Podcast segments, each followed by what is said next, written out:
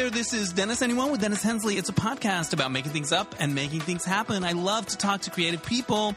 And my guest today wears a lot of hats, and they all center around movies, mostly scary movies. Uh, Sam Irvin is a veteran film and television director, producer, screenwriter. He's also written a wonderful book called I Was a Teenage Monster Hunter a memoir about when he was growing up and he was obsessed with scary movies.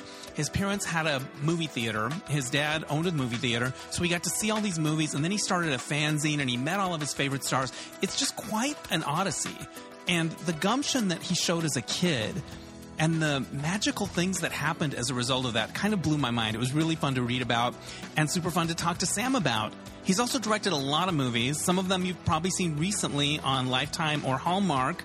Uh, he also directed Cassandra Peterson in Elvira's Haunted Hills. We love Elvira. And if you remember that show Dante's Cove, that was like the gay, vampy, soapy, sexy thing uh, that was on Here TV, he directed all three seasons of that show. So Sam's done a lot of things and uh, I was excited to talk to him about all of them. So before we get to that, I just want to remind you that this podcast, Dennis Anyone, is brought to you by me. I do it pretty much. So if you want to support it, there are two ways you can. You can go to dennisanyone.net slash support and you can leave a tip in my virtual tip jar. I always appreciate that. It helps me cover the expenses that come with doing the podcast. And I'm also doing a website redo right now. So I'm excited about that. Hopefully, the link will work if you try that. Um, we're in transition, put it that way. Uh, the other thing you can do is become a subscriber to dnrstudios.com. I'm part of a group of shows under the Derek and Romaine family. And for a monthly subscription, you get my show two days early, and you get all these other terrific shows. And you can learn about that at dnrstudios.com. All right, enough of the plugs. Here's the interview with Sam Irvin. Joining me now via Zoom from Los Angeles, it's Sam Irvin, filmmaker and author and jack of a lot of trades, most of them cinematic. Hi, Sam. Welcome to the podcast. Dennis, it's so great to be here. I haven't seen you in ages. Where did we meet? How do we know each other? Like from the 90s, right? Was it Gods yeah, and Monsters era? Probably, yeah. And maybe even earlier. Um, and and you belonged to the same gym I did in Studio City, and we'd run into each other there. And Good old I Bally's. all the time. Yeah. And I remember I, I knew Bill Condon when he was making Gods and Monsters, and you you produced that movie. Is that right? I was one of the executive producers. Yes. And I remember and, uh, going to set, and so it might have been around that same time. Um, yes, exactly what it was for sure so you've written a book called I Was a Teenage Monster Hunter, and it's fascinating. It's about it's a memoir mixed in with these interviews you did. How would you describe the book to people? Well, it's it started out uh, as a collection of interviews that I conducted as a teenager with horror film royalty. I used to have a fanzine on horror films that I edited and published when I was in school in my teens, and I convinced my parents when I graduated from high school to send me as a graduation present to London where I could interview all the Hammer film people like Christopher Lee, who did the Dracula movies, and Peter Cushing, who was Dr. Frankenstein and all their Frankenstein movies, and all these greats, and Vincent Price and everything. And, uh, and so I had 35 of these amazing interviews that were in my fanzines but if you didn't get my fanzines back in the 70s, these are kind of lost. and um, and I just thought, you know, they really are great time capsules and need to be collected into a book. So then I started writing introductions to each of them, um, kind of outlining, you know, how I bamboozled these interviews as a teenage kid. And all of my adventures started to become, you know, its own memoir of my crazy monster kid, closeted gay 18 childhood. And it was just hilarious. And I just thought, well, all right, this needs to be half memoir, half collection of interviews. And, I, and I'll call it, I was a teenage monster hunter. and, and, uh, and that's what happened. And I decided, um, I am giving 100% of the profits to the Trevor Project, nice. which is, uh, which benefits LGBTQ plus youth. And, and it is also one of Cassandra Peterson, uh, who is Elvira, Mistress of the Dark, is one of her favorite charities. And she wrote the foreword to my book. she recommended the Trevor Project. So, um, and so that's, and I just thought, wow, it's about youth, and my book is about my youth as a closeted gay teen. So it just seemed like a perfect fit. Well, I was reading this book and I was kind of blown away at your life. Like, you're a kid on this London trip, you got to visit the set of a James Bond movie. You left yeah. there, you go to the theater, you run into Vincent Price, who you met before, then Diana Rigg. Like, it's just like, is this somebody's life? Like, I, yeah. I just couldn't believe it. As I was going back through putting it all together, I almost couldn't believe the life I led back then. I wish I had that luck now. it was well, crazy. It seemed kind of charmed, but it also seemed like you did stuff. You went for it. You were yeah. like, you I, had a lot of confidence.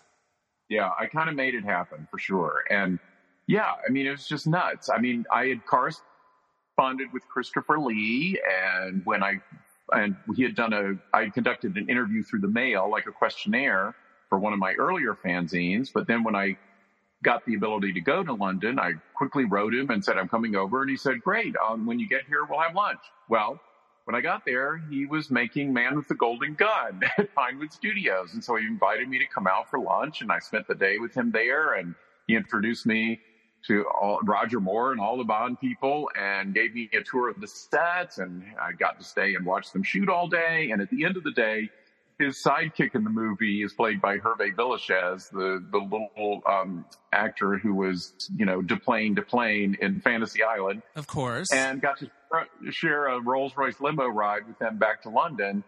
And Hervé was was just ten sheets to the wind, taking swigs out of a bottle of Jack Daniels, and started to regale us with stories of all the prostitutes he'd hired since he'd been in London, and started to pepper all of his sentences with the word pussy, but he has a very thick lisp. Right. So it would pussy.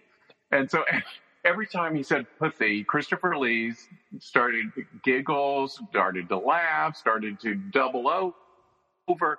It just got funnier and funnier and funnier. And every time we would compose ourselves, all Hervé had to do was say pussy one more time and we would just completely lose it all over again. It was so surreal. And, you know, I grew up with Christopher Lee. He's Dracula. I'd never seen him laugh ever.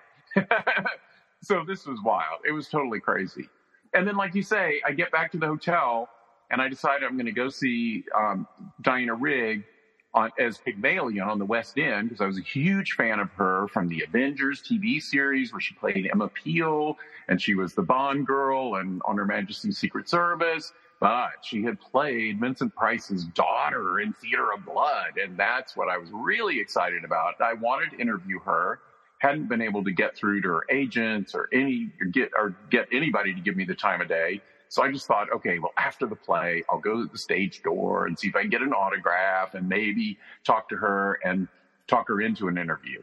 So I get to the theater and I sit down and waiting for the curtain to rise and I hear this very familiar laugh behind me. I turn around. It's freaking Vincent Price. And before I can open my mouth, he says, Sam, what are you doing here? Because I had, you know, as a super fan, I had gone to see him play in a road tour of Oliver, where he was Fagin, playing in Atlanta, Georgia. I grew up in North Carolina, so it was a four hour drive that I held a gun to my mother's head to take me to.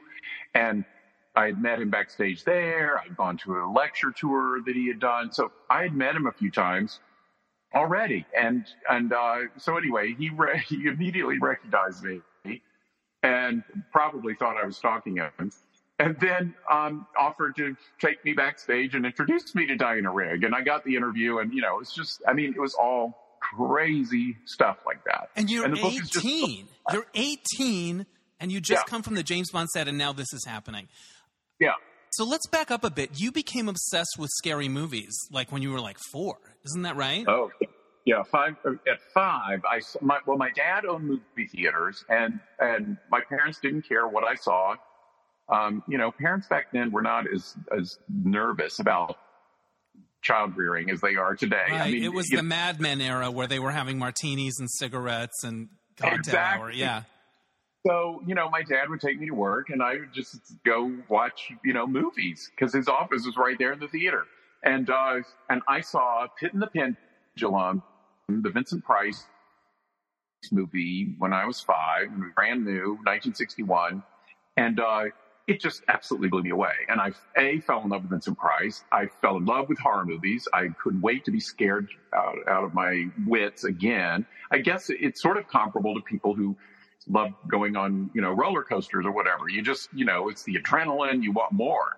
I was not the kind of kid who was traumatized and had horrible nightmares. And, you know, it, it was the complete opposite. I just, I couldn't get enough.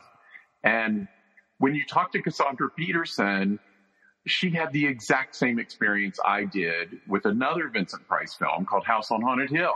Right. And that's the film she saw when she was very young and it changed her life. And we both had, you know, just became Vincent Price fans for life, horror film fans for life.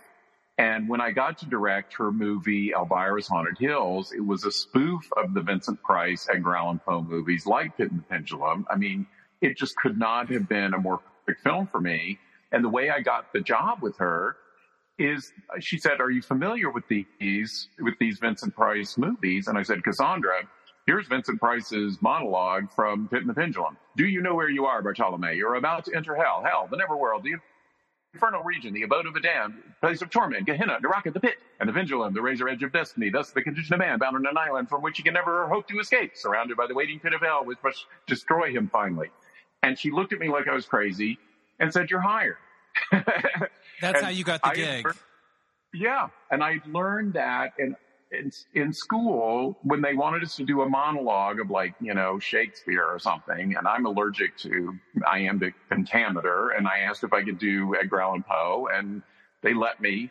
So I transcribed from an audio tape that I had made of the movie because this is long before VHS or anything and uh, transcribed it. And of course, it wasn't Poe; it was uh, it was the script writer Richard Matheson. But I didn't tell them that.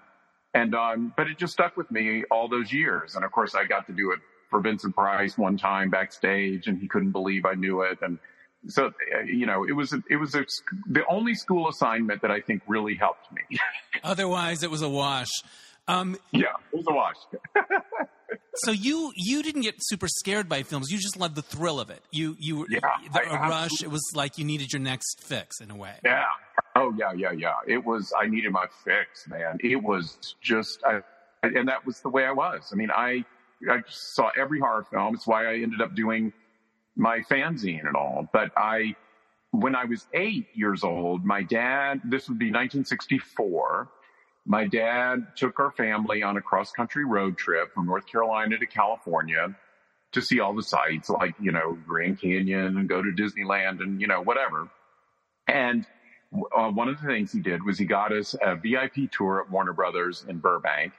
And I walked onto the set of Blake Edwards' The Great Race, where they were shooting an iceberg sequence in this giant tank of water. Wow. And on the iceberg is Natalie Wood, Jack Lemmon, Tony Curtis, and Peter Falk, and two antique cars.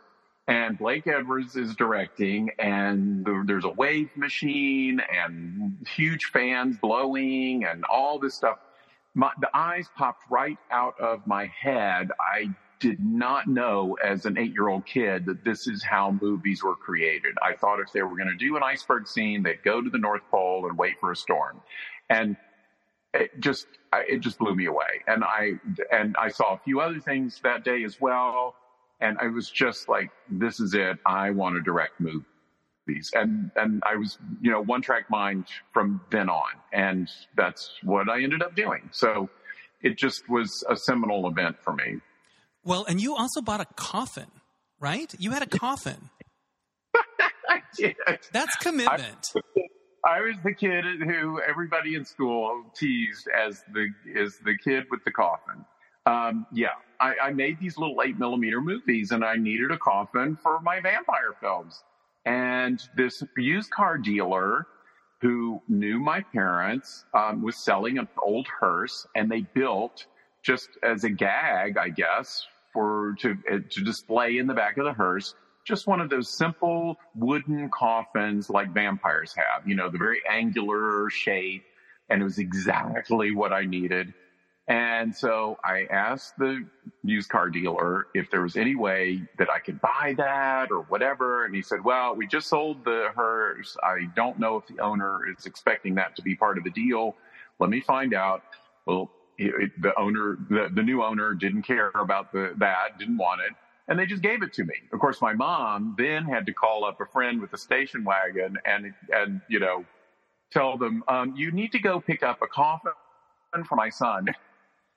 So and, would you just uh, keep it in your room? Like, where did you keep your yeah, coffin? So, be- so, between projects, I kept it in my room as a as a coffee table. The lid was flat. Right. It was perfect. I could, and then on the inside of the coffin, I kept my collection of, you know, famous monsters of Filmland magazine and other magazines. And I will also admit a few, uh, uh, you know, uh, skin magazines sure. hidden in the bottom that nobody would bother to dig that far down. and so it was just, it was like a trunk, uh, you know, storage trunk and a coffee table and a coffin to use in my films. when I was growing up, I loved movies, but my parents, I have one memory of going to one movie with my mother, but none with my father. You guys were in that business. And yeah. it was very cinema paradiso because you saw the projection booth and the concession stand and all of that. I, I just was like, oh, this sounded wonderful to me. Um, yeah, did you change the marquee? Did you ever get to do the letters on the marquee? I, even that I, sounds like fun. It, I did everything, and my father even had a billboard out on on Tunnel Road, and it and it had it had marquee letters that you would put up there. Well, I have terrible vertigo, and he would make me get up with him on ladder to change these letters, and I was terrified. But yeah, I did everything. I popped popcorn. I changed the posters. I would get to keep the posters after the run of movies. I would, I remember when the Fearless Vampire Killers played in our town. I fell in love with that movie. It was 1967 with Sharon Tate, with Roman Polanski directed. This incredible spoof of, of Hammer's vampire movies, basically. And, um, I saw, I must have seen that film seven or eight times that, that one week that it played. And I couldn't get enough of it, but I also wanted the goddamn run to end so I could get the posters and right. have them in my room. and to this day, I got a three sheet poster, which is huge. It's 41 by 81 inches. And I got that at the time, had it framed. Was my favorite poster. It's beautiful full color artwork of Sharon Tate in the bubble bath with the vampire coming down on her. And then uh, below it is this caricature of all the, the vampires chasing the, the main characters and the main characters are sitting in a coffin as a bobsled. and and that particular part of the poster was painted by Frank Frazetta, who's my all-time favorite artist. And it's what I spoof on the cover of my book, I Was a Teenage Monster Hunter, because I put myself in the coffin being chased by all the monsters. And um, so there's all these connections to that movie. But I still have that poster over my desk now. I mean, I've, I've had that poster on my wall giving me inspiration since 1967. That's awesome. But your father, you wrote, wasn't that into movies themselves. He was into no. the business. Yeah, he's just a businessman. He didn't, he wasn't really much of a movie fan, didn't really care. Um, and he was grooming me to kind of take over the business and which would have been, you know, for most movie fans, I guess would have been a fantastic business to be in.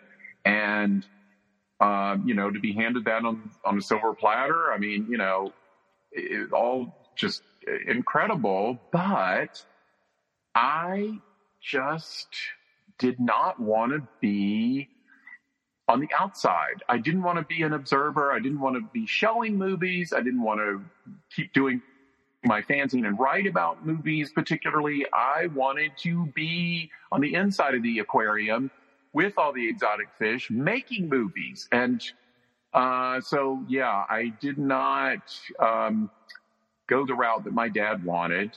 Um, probably a good idea idea because uh, he was not really happy with when he found out I was gay and when I came out.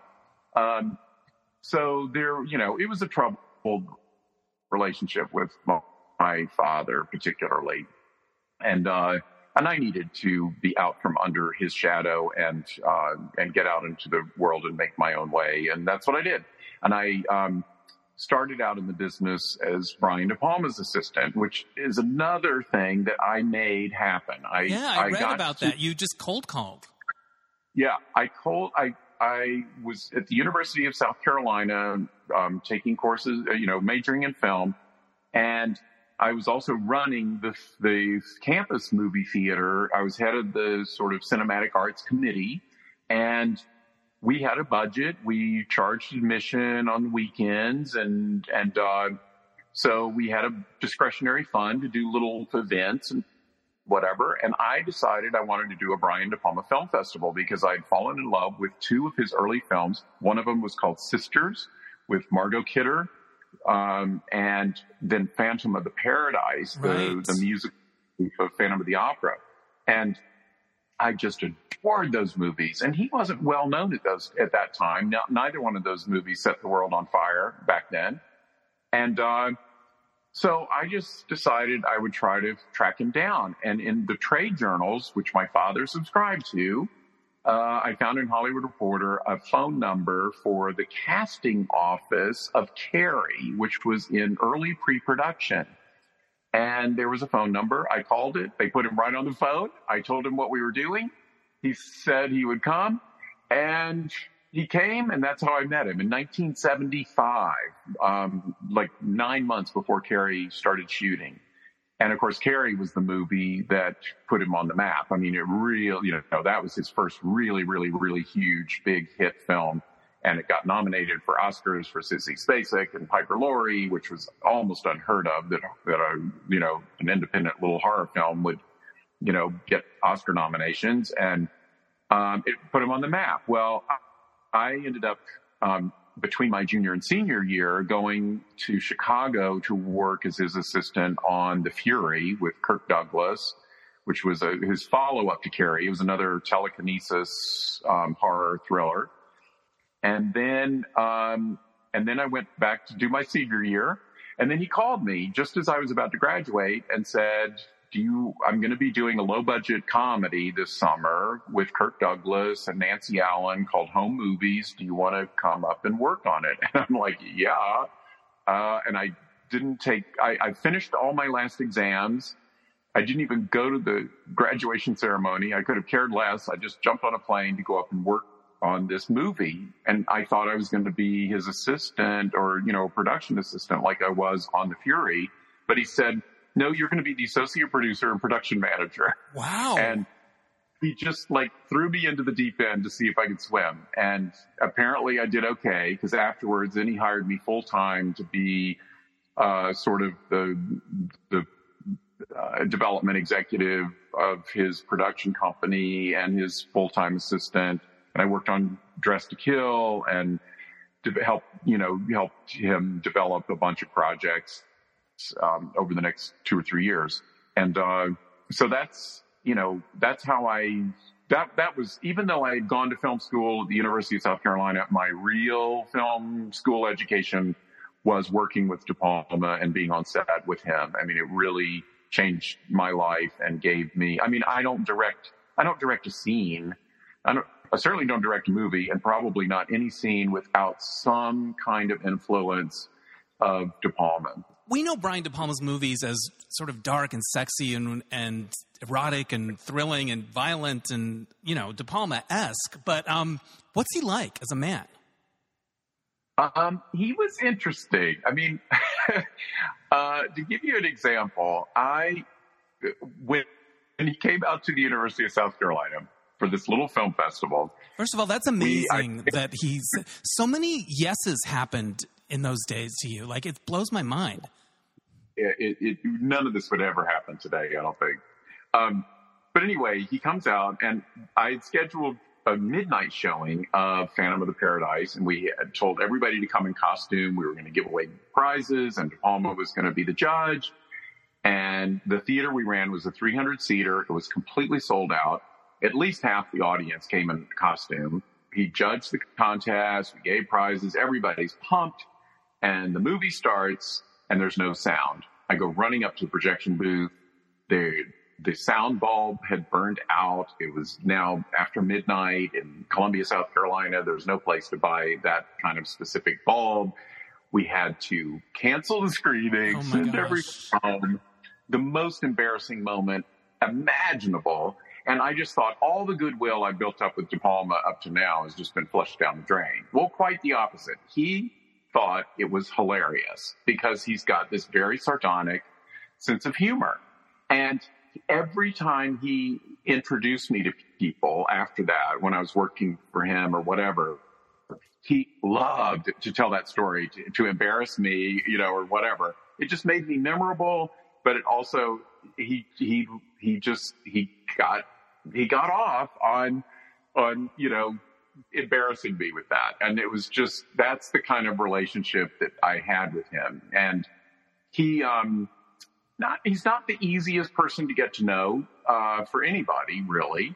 Um, I became much closer pals with Nancy Allen, who was his wife in those days, and I've directed her in in a movie, you know, many years later and stuff, and we're still friends to this day. They ended up divorcing in the '80s, and um, you know, when sometimes when people get divorced, their friends kind of go one on one side or the other, Right. and and I was kind of looked upon as Team Nancy, and so my relationship with De Palma just kind of you know, it just kind of faded away at that point. There was no big falling out or anything, but just, you know, I, I, was closer, really closer social friends with Nancy.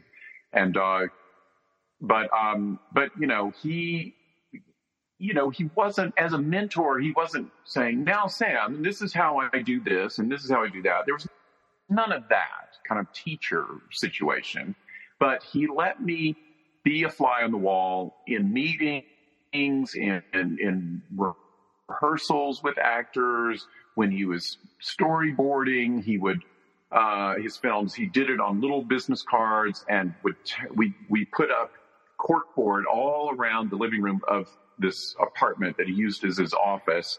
And he would tack them up in rows. And it was my, my responsibility to, to, you know, delicately take them off the wall, put code numbers on the back, put them on the glass of the Xerox machine and Xerox these things for the different departments and then put them back up on the wall.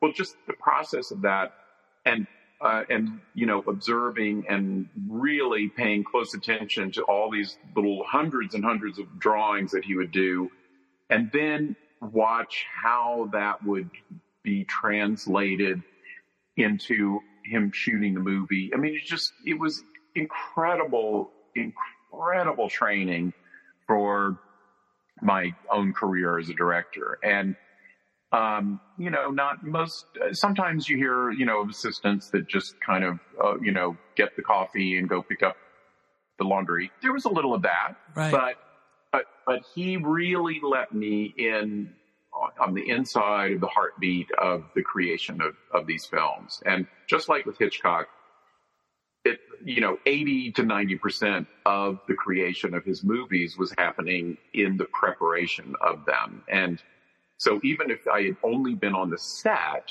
that would have only given me, you know, a, a small percentage of what could be learned about how he makes his movies. And it was, it was just all that prep, watching all the prep and everything was, was incredible. How do you go from that kind of a job to directing? What made that happen?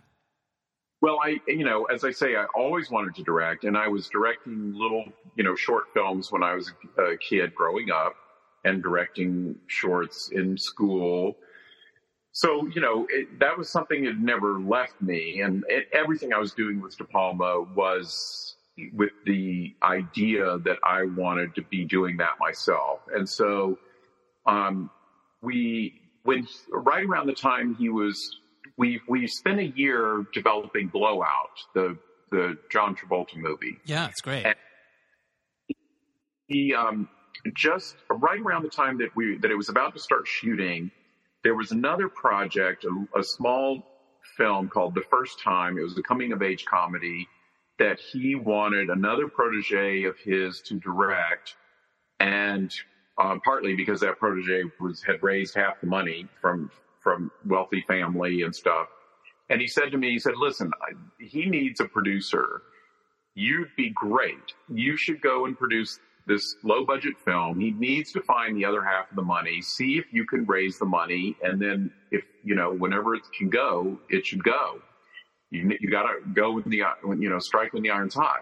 Well, I took one meeting with Bob Shaye at New Line Cinema, and it was a slam dunk. They, they agreed to put up the money. Wow. That movie got made.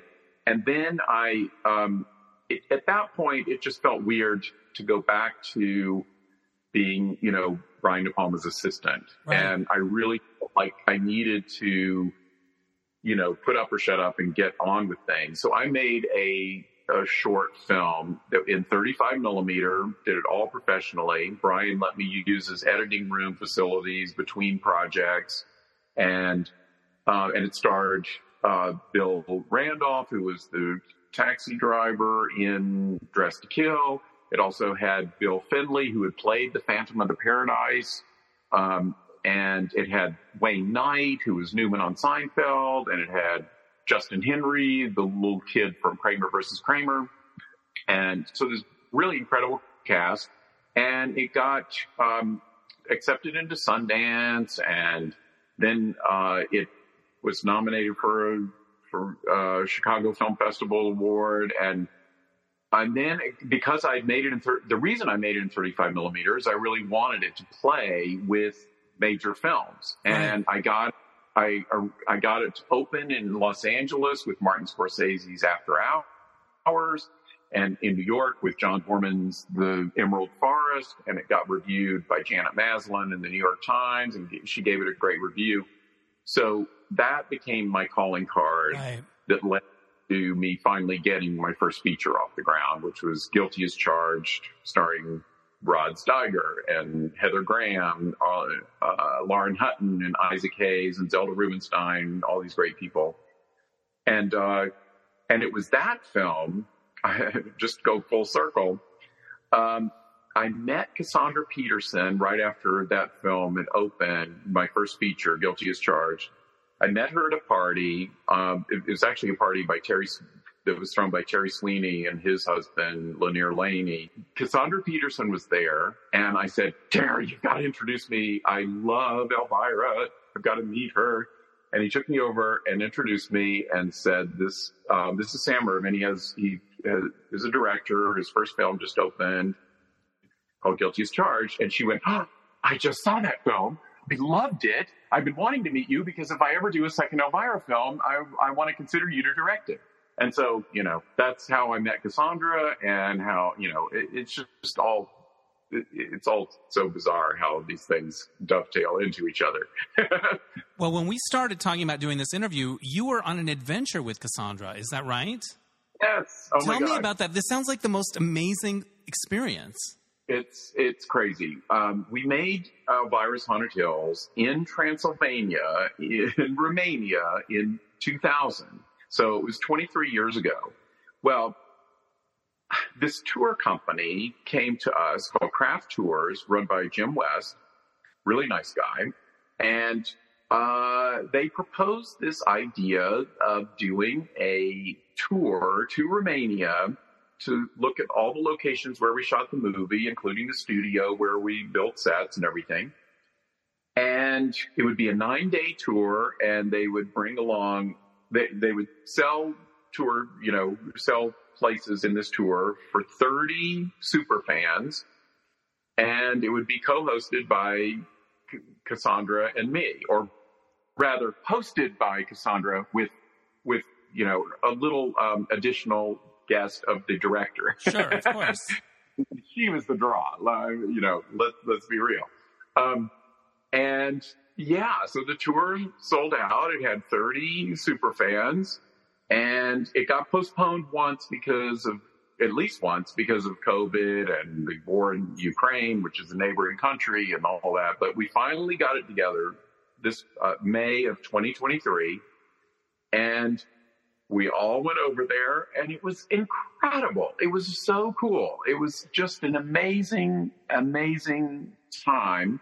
And all these 30 super fans, we all bonded and it was just the, it was just the most fun.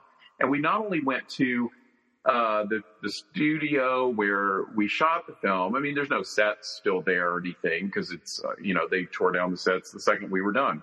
But, um, it was really cool because Tim Burton's been shooting Wednesday there, so they had all the Wednesday sets there. Oh, and we interesting. Got and then um, we went to you know a church that we use in Transylvania that we use for the entrance to the castle and Elvira's Haunted Hills, and that was so cool to see. And we did other Romanian sites like you know Castle Dracula, where Vlad Tepes, you know this, that, and the other. I mean, practically every castle in Romania claims to be somehow connected to uh, Vlad the Impaler and slash Dracula. Um, but we went to a bunch of those. And, um, and then I had also directed two movies in Romania, uh, called Oblivion, one and two. And it was a sci-fi Western that starred Julie Newmar and George Takei and, um, a bunch of other people. And we went to the other studio to, to, because the Western town that I helped design and build is still standing on the back lot of that studio. Wow. And they use it all. And I mean, I, the last time I saw it used was in the Kevin Costner miniseries, The Hatfields and the McCoys a few years ago. But they, it's still being used. And that really made the hair on the back of my neck stand up because it was something that I literally helped draw you know, the schematics of, of what the storefronts are going to look like and everything. And it's still freaking there. Um, and, and the same people running the studio and the, the right hand man, uh, uh, at the studio was a production assistant when he was really young on those films. And now he's like this big executive there. And it was just, I mean, literally, I was, I was crying. It was so incredible to reunite and to see this still there. And, you know, anyway, the whole trip was magnificent. And, uh, so yeah, it was, it was great fun. And Cassandra was there with her girlfriend, Terry. Um, she wrote her memoir a couple years ago and came out. yeah, I remember that. Woman for 20 years. And of course, I've known them because I've been close friends with sure. them forever. And it was just so much fun. It was just a blast. Did she dress blast. up at all ever?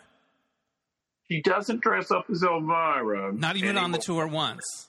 No, no, no. All right, fair it's, enough.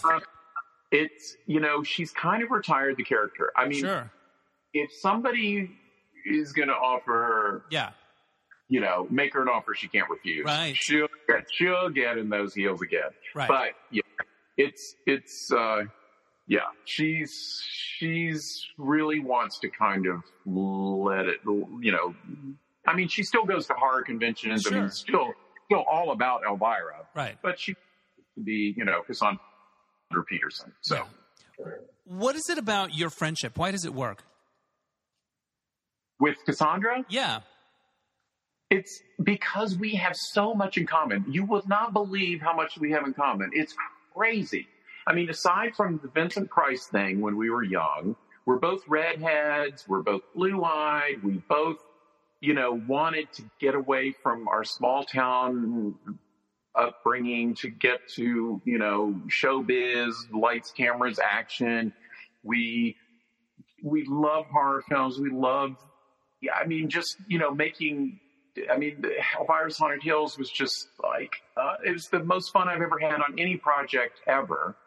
And I don't know. We just, there's so many different things. When we were shooting, I mean, this will sound crazy, but when we were shooting Elvira's Haunted Hills, I fell in love with the Joni Mitchell album uh, that came out in 2000 um, called Both Sides Now, and it was orchestral re- rearrangements of all of her, you know, hit songs or whatever. I remember it, yeah and it was absolutely beautiful. Well, Cassandra absolutely fell in love with it as well.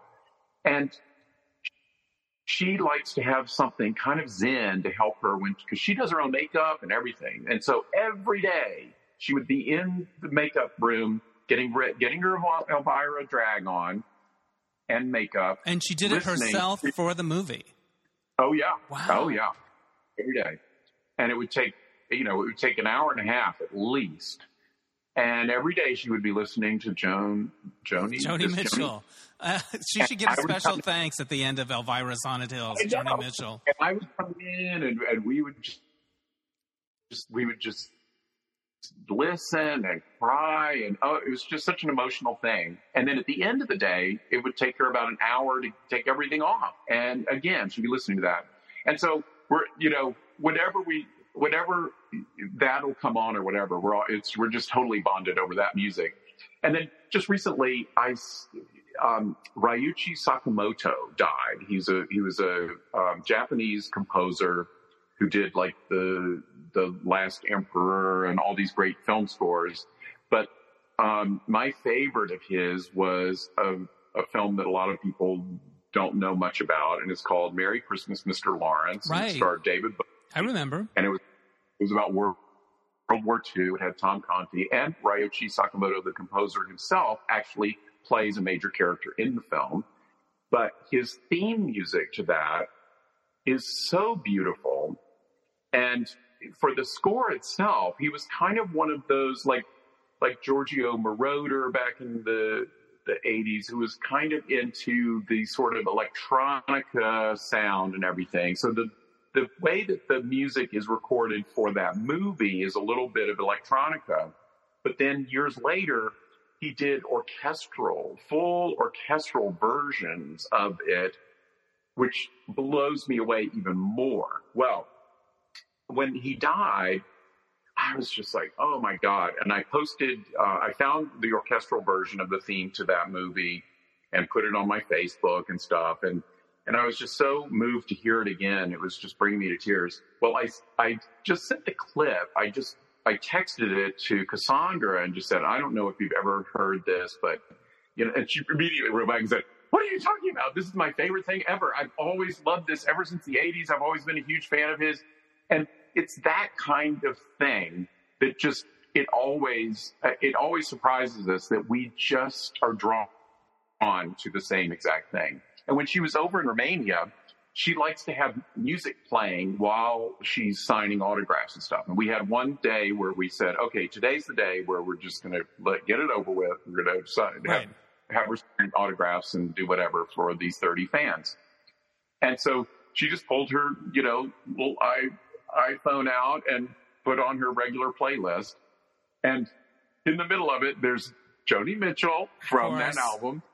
And there's Ryuichi Sakamoto, Merry Christmas, Mr. Lawrence. Amazing. And we just kept looking at each other, just going, oh my God. I, I said, we have the exact same playlist. Now, did I read this right? You directed seven films in the past 12 months. Is that right? yes, it's a little, it's, uh, you know, I'm, I'm turning 67 next month. And I have to say that I never in my wildest dreams thought I would be busier at 66, 60, going on 67 than in my entire freaking career. I, yeah, I, I mean, things were really slow during the pandemic, but Right. boy, it's come back with a vengeance. In the past year, I've done seven movies. It's crazy. Now they're all, you know, small TV movies, Right. um, kind of geared, they're kind of in the Hallmark world. Right. I just watched the one in Zion, Love in Zion Canyon. I, Yeah, it made me want to go there. I'm like, oh, this is a good formula. Yeah, yeah. So yeah, the I I had a, the late the last one I did. We shot it in April and it premiered in May. That's how fast the turnaround was um, on the whole channel, and it's called Love in Zion. Yes. and Love in Zion National, a National Park Romance, Right. because every title needs two nationals in it. You know. Yes, you, you do. How creative do you feel like you can be on with a with a show like that, where there's a formula already, and also there's Yeah. a there's a time pressure? Like, um, what's Yeah. it like to direct those? These films are shot between 12 and 14 days usually.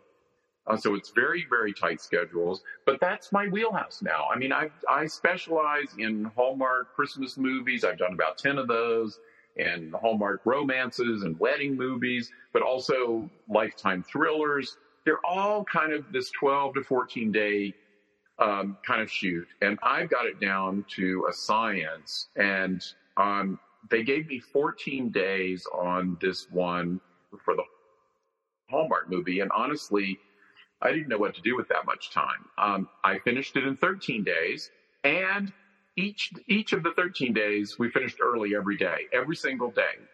And one day we finished four and a half hours early. I mean, I don't know what to do with all the time because I just get in there and get it done. And I go in super prepared because of my De Palma, um, you know, and Hitch, studying De Palma and Hitchcock and how they prepare everything. If you, if you know what you're doing when you go on set, it, you, you know, you don't have to take a million years to do it. Yeah. And, um, and so, and that's why I keep getting rehired because they can trust that I'm going to bring it in on budget and on schedule and it's going to look you know, 10 times better than it has any right to. And the performances are going to be great. And it's, and I, that's what I love about it. Yes, the films are formulaic. Yes, we know where the plot's going, but it's, I just have so much fun. And at this point in my career, I've had my heart broken so many times on passion projects that were in development hell that never happened after, you know, putting in years of blood, sweat, and tears of rewrites and all this other stuff, looking for money. I, I can't do it anymore. And Right. so a few years ago, I just said, you know what? I don't need that stress. It's a young man's business. I just want to be a director for hire. All I want to do is just be on a set saying action and cut.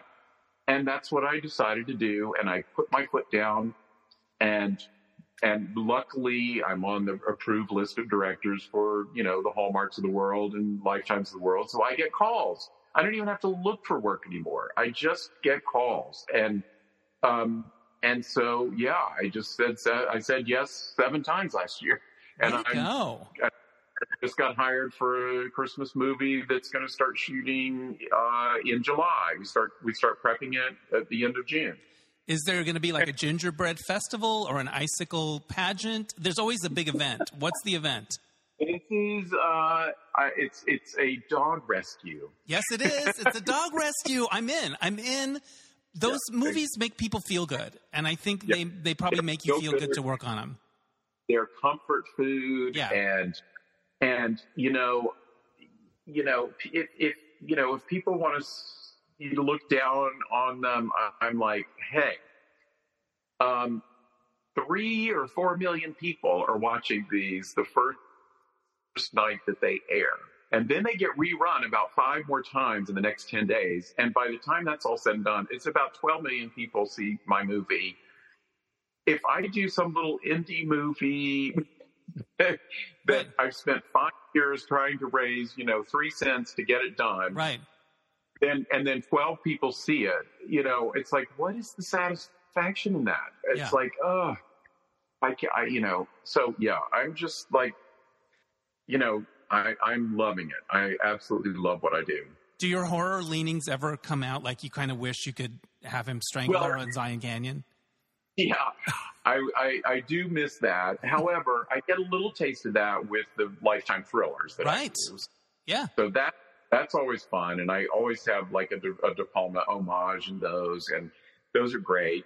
And then you know, um, a few years ago, I did a, a really really sexy gay supernatural horror series called Dante's Cove. Oh, I remember Dante's Cove with sexy men in it. Yes, all three seasons of that, and it was for Here TV, Right. which was uh, which is a gay or premium gay channel, and um, and their mandate was that each episode had to have at least one moment of full frontal male nudity, and you know it was a dirty job, but somebody had to do it, and you know, yeah, that was that was tough. How do you tell an actor you're the dick for this episode? Like, Yeah. I guess it's all agreed up front, but you have to have those conversations. Yeah, and and our lead actors, of course, none of them wanted to do full frontal. So then we had to create little, you know, Yeah. little bit parts of people that would come and go. Um, lots of victims who would, you know, be killed or whatever. Right after a Uh, shower.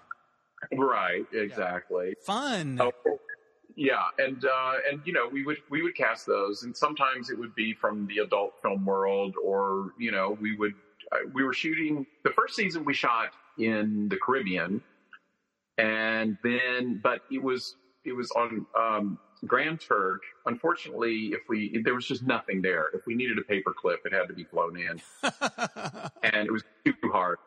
So we did season two and three in Hawaii. Oh, it, oh, you know, that must have been suffered. rough. Yeah, it was very rough.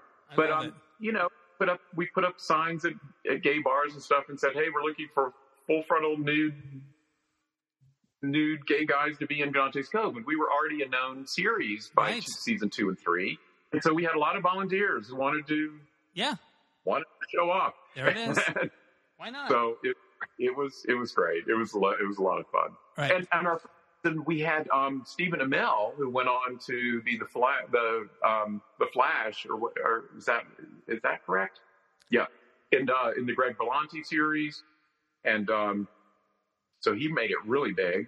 And uh, yeah, and we and our our the the witch who was sort of the head of the coven was played by Tracy Scoggins, who was kind of you know the glamour, the campy glamour um, witch of the series and she always loved to tell people in interviews that yes, my character is a cross between Joan Collins and Barbara. And, and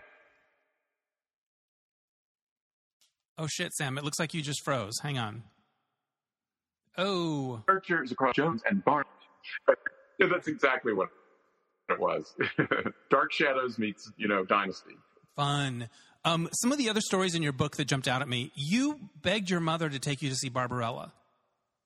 Yes, it's because my um, I, I the, the other theater in town that the other main theater in town that my dad did not own was actually run by my grandfather who worked for a different chain of movie theaters so i could get in free there too and i just thought oh I'll, you know they'll let me into barbarella well no they had a strict policy. This is for mature audiences only. Rules are before rules. the rating.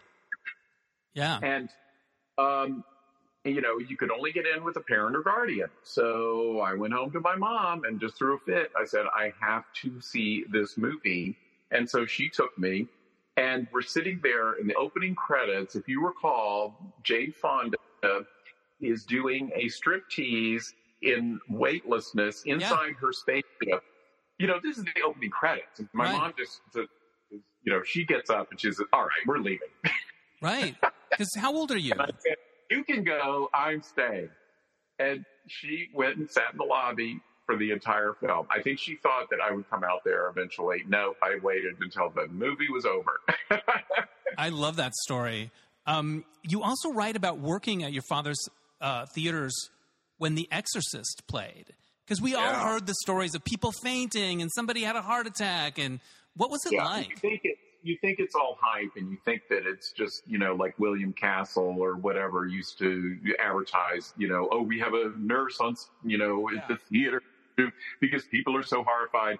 No, we opened it and it was you know first of all every show was sold out morning, noon, and night. People were coming from all walks of life, people who hadn't seen movies in years, religious fanatics, hillbillies up in the mountains. I mean, it was everybody was coming and they didn't know what the hell they were getting themselves into. And literally almost every every showing there was someone who threw up or fainted. By like day three, my father really did hire a nurse to Wow. come there and and I and I had to clean up a lot of this vomit and everything else. So I know it was real. And we were like handing out, you know, barf bags like on an airplane. It was it was crazy. Were you there when Jaws opened as well?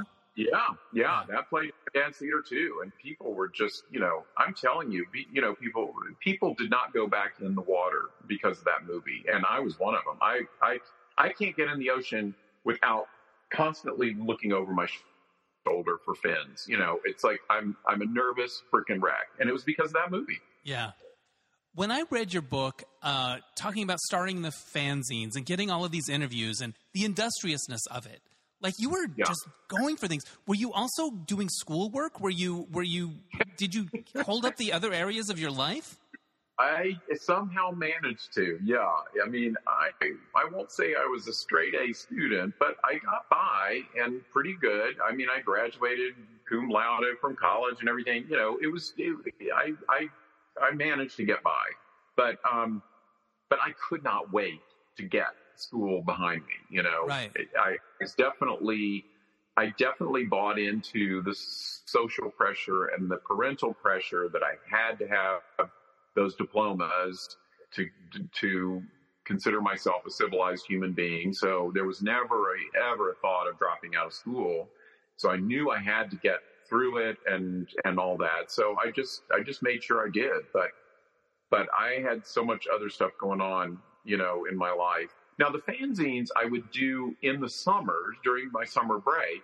So you know, I mean, although I was planning it and and you know doing stuff in preparation for it during the school year the intense part of the work of really full-time work was going on in my summer months Right. And you would have friends and family collating and lining up. Like you were always up to something. And I was like, this kid is amazing.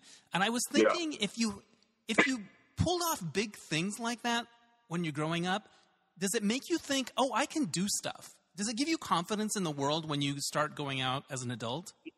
it does but it also because i had such a good success rate i hadn't really thought about this till just now but when i was just telling you how i had my soul crushed so Right. two times on development hell i think when i really analyze it i think that my soul is crushed even more so when some, when a project doesn't happen because I was so used to as a kid being charmed and Right. having things actually happen. Right.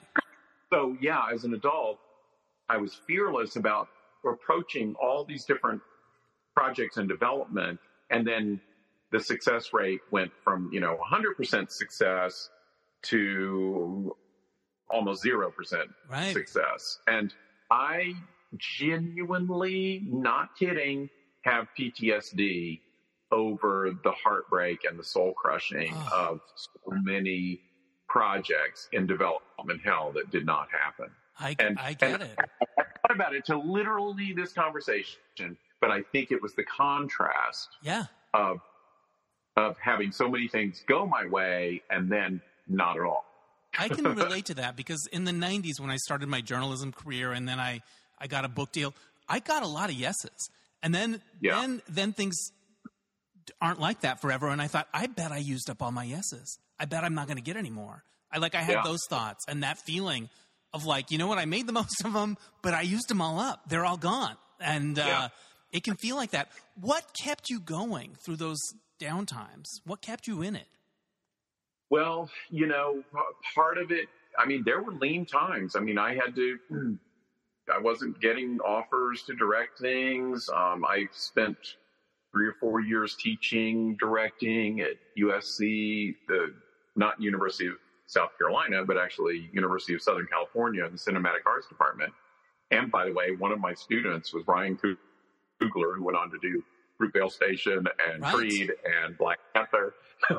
Right on. um, and which is fantastic, and I couldn't be more thrilled for him. But it's also kind of daunting to to have my own career where I've you know never really broken through, even you know to do a major studio movie. All my stuff is these low budget films and independent films and TV movies. And here, my student, you know, just like leapfrogs up to a billion dollar grossing movie. it's it's it's wild. How do you think Uh, about that? Does it make you feel bad, or do you have to sort of make peace with it? I'm I am at peace with it now um, because I did get to experience those big budget films when I was working for De Palma, Right. and I've become so economic in the way that I do these low budget films that I at, at this point, if I got offered a big film like that, I I couldn't adapt to it. I would be so impatient. I wouldn't be able to deal with the the, the tremendous committee kind of situation that you get into with these big studio movies with so much writing on everything. and and I could I couldn't you know when I look back on De Palma, he would do you know a dialogue scene, and it would take all day or two days or something. I mean, I could, you know, do a dialogue scene, you know, in two hours. And if it takes longer than that, I'm like yawning and bored with it already. Um, so yeah, I just, I, I'm, I, this, I'm in the, I'm in the right niche where I should be. And, and any, anything bigger than that is, is not going to be something I'm going to enjoy doing at all. Yeah. That's interesting. Um, so yeah, I don't really envy that anymore. I mean, there was a time when I'm like, you know, gosh, I'm hanging out with all these major filmmakers and meeting, you know, De Palma and all his buddies from Scorsese to Spielberg and all these, you know, why am I not getting in that world?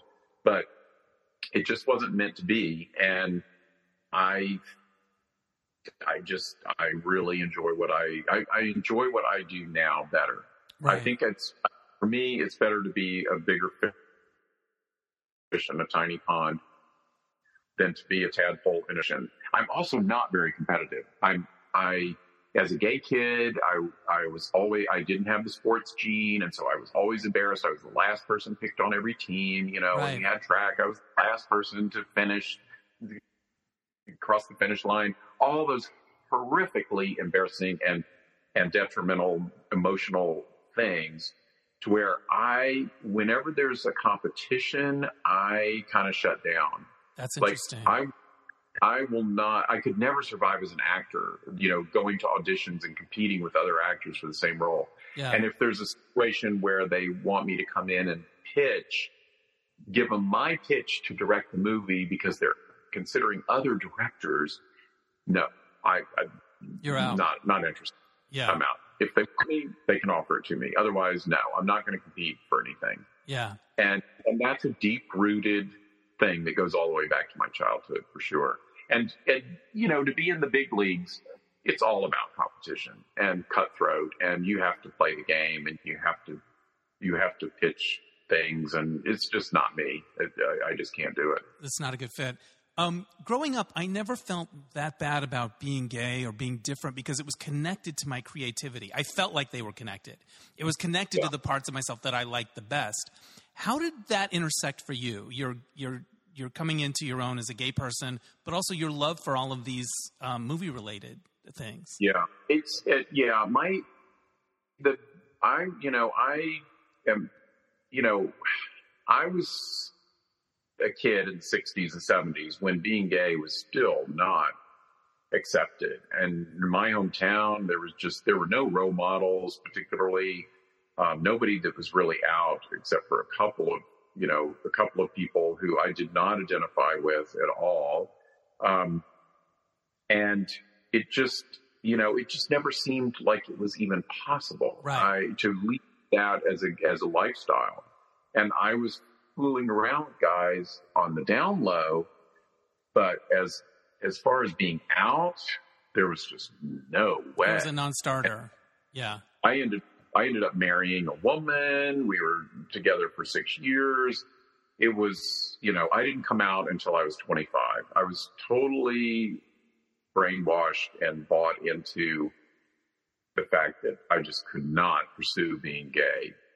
And I had convinced myself that I must be bisexual because I did enjoy, you know, having sex with women and stuff, but only because I was kind of pressured into it from society and my parents, you know. Right. So, but once I moved after I graduated and moved to New York to work for De Palma and being in New York, suddenly huge gay community, huge gay role models, all of that. Then I you know, found myself. I met my now husband Gary in 1982, and uh, we've been together 41 years. Amazing. And um, divorced my wife. She, when the dust settled, she wanted to meet Gary. Gary's a hairdresser. Uh, three of us went out to dinner. They hit it off, and she started going to him to get her hair done the rest of the years we lived in New York. That's amazing. So, that feels and, like it's a, a movie you should make. Yeah. It's, you know, so you know, it's as awful as it all sounds, it kind of had a kind of amusing, happy ending. Um, but yeah. So for me, the dealing with coming out and all that was was tougher. Um, I I knew, as I say, I knew I was gay, or I knew I was attracted to men for sure. Um, but it was it was just something that I had to kind of keep on the down low and keep on the side and not and not think it and not overthink it. Um, but also, it's connected to my horror leanings in that it's the whole outsider theory. My favorite film of all time is The Bride of Frankenstein. My favorite char- horror character is the Frankenstein monster. And it's because I identify, even seeing that as a kid at, you know, probably four or five years old on television, I somehow always identified with him as a freak of nature, um, a, an outsider that was misunderstood by society. It's all those things that that uh, that a closeted gay person is feeling. Um, and you know, lo and behold, I find out many years later that the, the Frankenstein and Bride of Frankenstein was directed by James Whale, who was gay, and all of this subtext in there was absolutely intentional. And in Bride of Frankenstein, they have the Dr. Pretorius character, who is absolutely a gay character and is considered, you know, one of the first mainstream gay characters in cinema, and all these things. And and it comes full circle, and I get to work on Gods and Monsters, where we have Ian McKellen playing James Whale, and we do a flashback of him directing Bride of Frankenstein, and we, we have an actor playing Dr. Pretorius. I mean, it's just mind-boggling how how perfect that movie was for me to work on, and um, but it it it you know I I didn't realize until you know years later how much the whole Frankenstein mythology and those movies really played into my closeted um, childhood as as a as a closeted gay kid. That's interesting. As someone who worked on Gods and Monsters, what was it like to see Brendan Fraser have that huge comeback this year? Oh, it, it's so incredible! I was so. Whoops. I guess my dog doesn't think so. Yeah, your, your dog's a big Brendan Fraser fan. Yeah, that, that, yeah, exactly.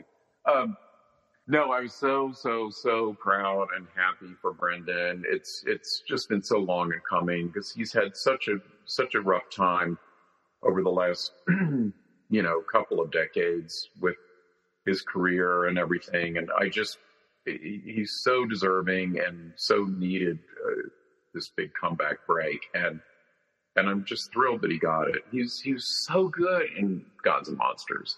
And I just, I just really loved him. I'll tell you a funny story though. When we he started that movie, I, you know, we didn't know what to expect. Ian McKellen had not done Lord of the Rings and all this stuff. And, right. You know, I hadn't seen him times on talk shows. I didn't know what to expect with him. He was just this Shakespearean actor coming over from England who we all loved as an actor, but we didn't really know what he was going to be like. And we expected he was going to be very serious and, you know, this serious Shakespearean actor. Well, Brendan thought the same thing and Brendan was, was very intimidated about working with him. And Brendan, who was coming off of, you know, silly comedies and he had just filmed George of the Jungle and, you know, silly stuff.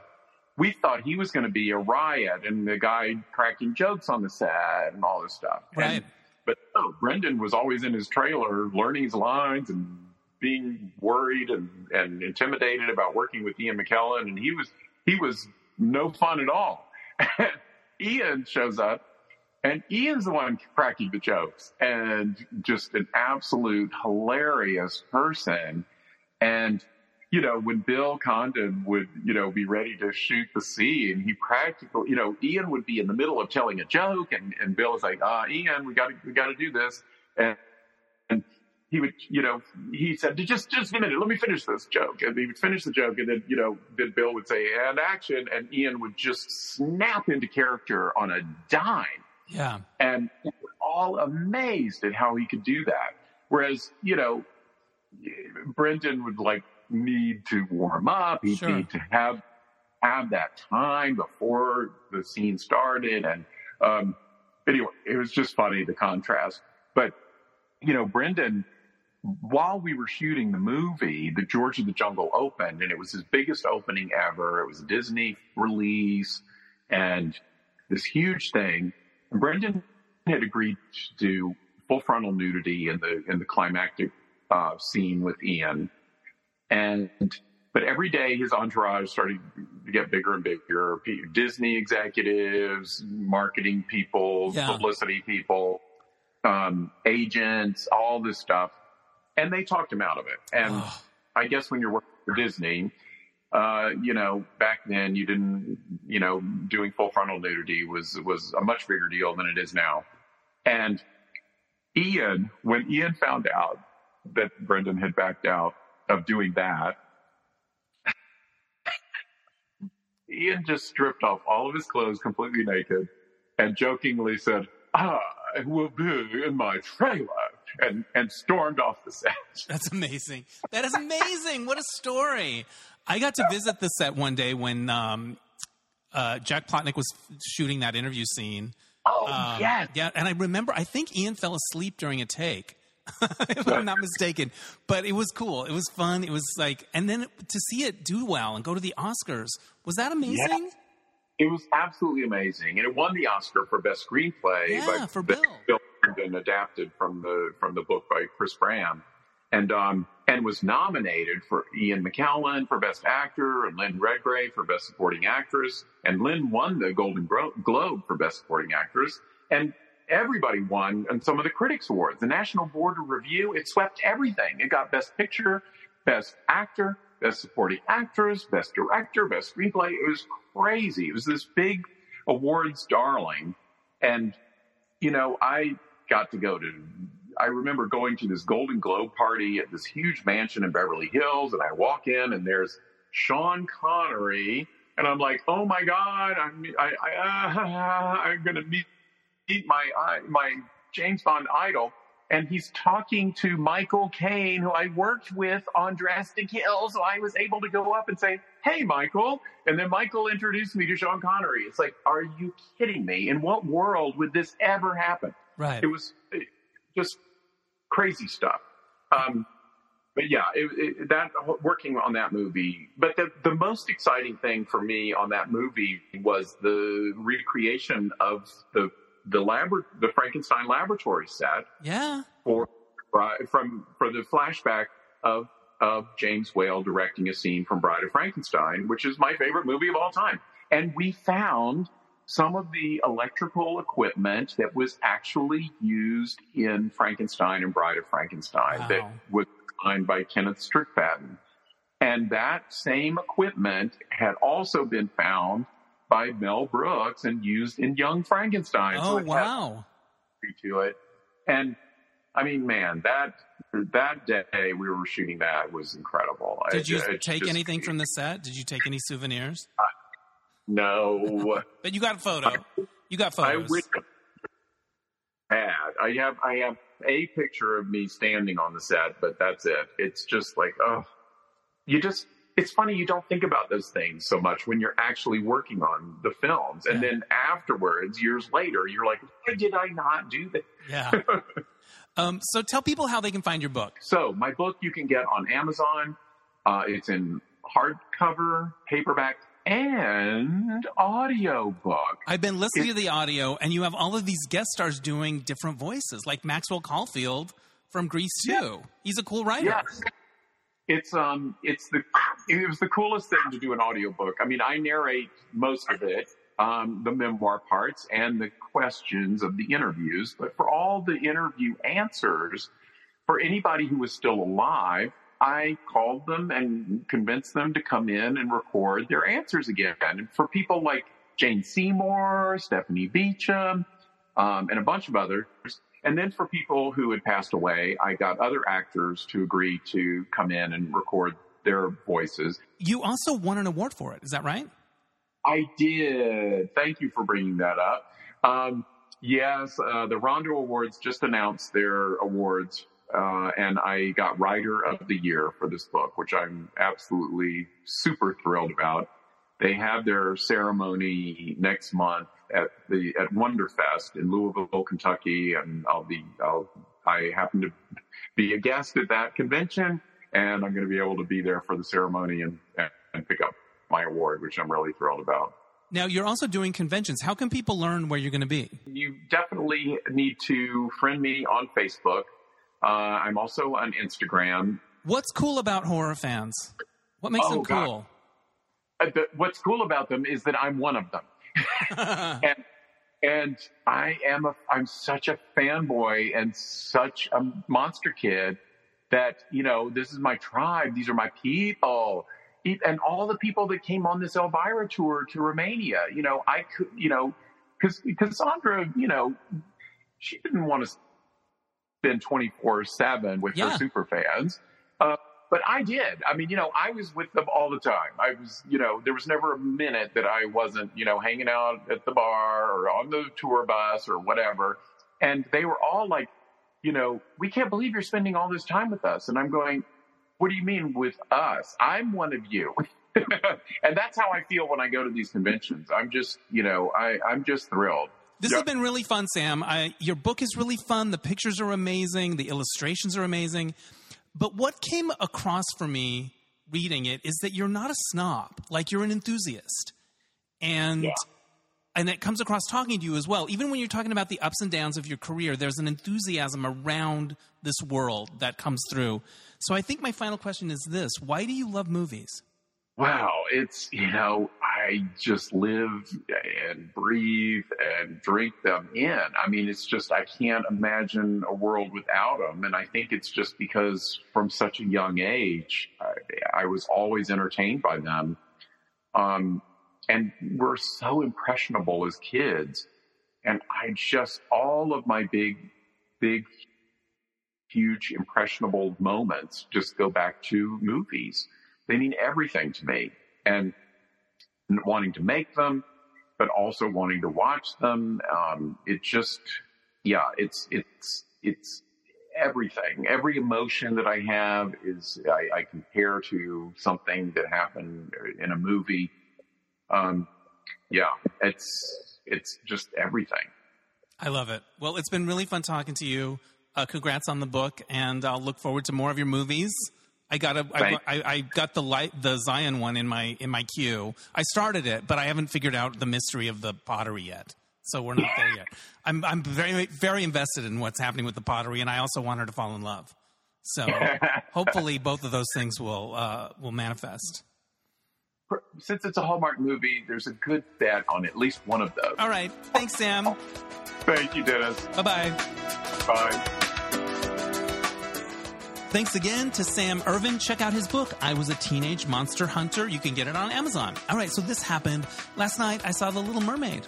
a few friends and I went, uh, North Hollywood, uh, pretty packed house. Um, and I was into it. Like, I don't remember the original super well. Um, I like the music, I remember, of course.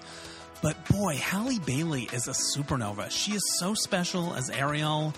Uh, when she sang Part of Your World, people applauded in the theater. Um, that was pretty exciting.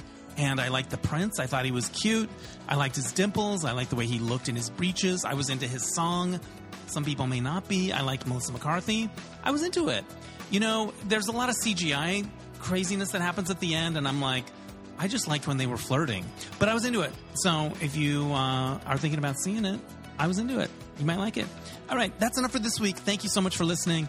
Shout out to AJ Sousa for mixing the episodes. My theme music is by Mark Daniels for placement music. We'll catch you next time on Dennis Anyone. Bye.